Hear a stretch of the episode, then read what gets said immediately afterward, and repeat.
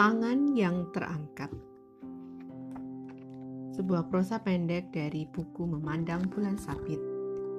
Simbol prosa kontemplasi karya Ratna Agustina. Dua yang tercinta mengangkat kedua tangan ke atas membentuk huruf V.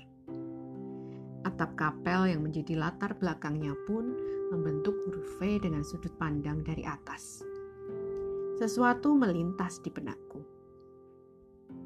Tuhan tak pernah lelah mengulurkan tangannya untuk kita. Pertanyaannya, seberapa besar kemauan kita untuk menyambut uluran kasihnya itu? Seringkali kita merasa cukup kuat untuk menjalani hidup ini hingga seolah mengabaikan tangan yang terulur. Dan ketika pun kita menerima uluran tangannya, Seberapa sukacitakah kita menyambutnya? Atau semua kita anggap biasa, sudah sewajarnya, sudah menjadi kewajibannya? Tangan terangkat ke atas adalah sebuah kepasrahan.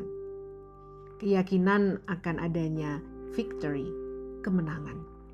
Bahwa Tuhanlah kemenangan itu, bahwa Dia jualah pembawa kemenangan itu dalam setiap pergumulan hidup kita dan tangan yang terangkat ke atas itu layak diiringi dengan raut wajah dan hati yang penuh sukacita. Karena ada pengharapan dalam setiap penyerahan hati itu. Pengharapan yang tidak mengecewakan. Dan aku pun akan belajar untuk mengangkat tanganku ke atas dengan penuh sukacita. Syukur kepada Allah.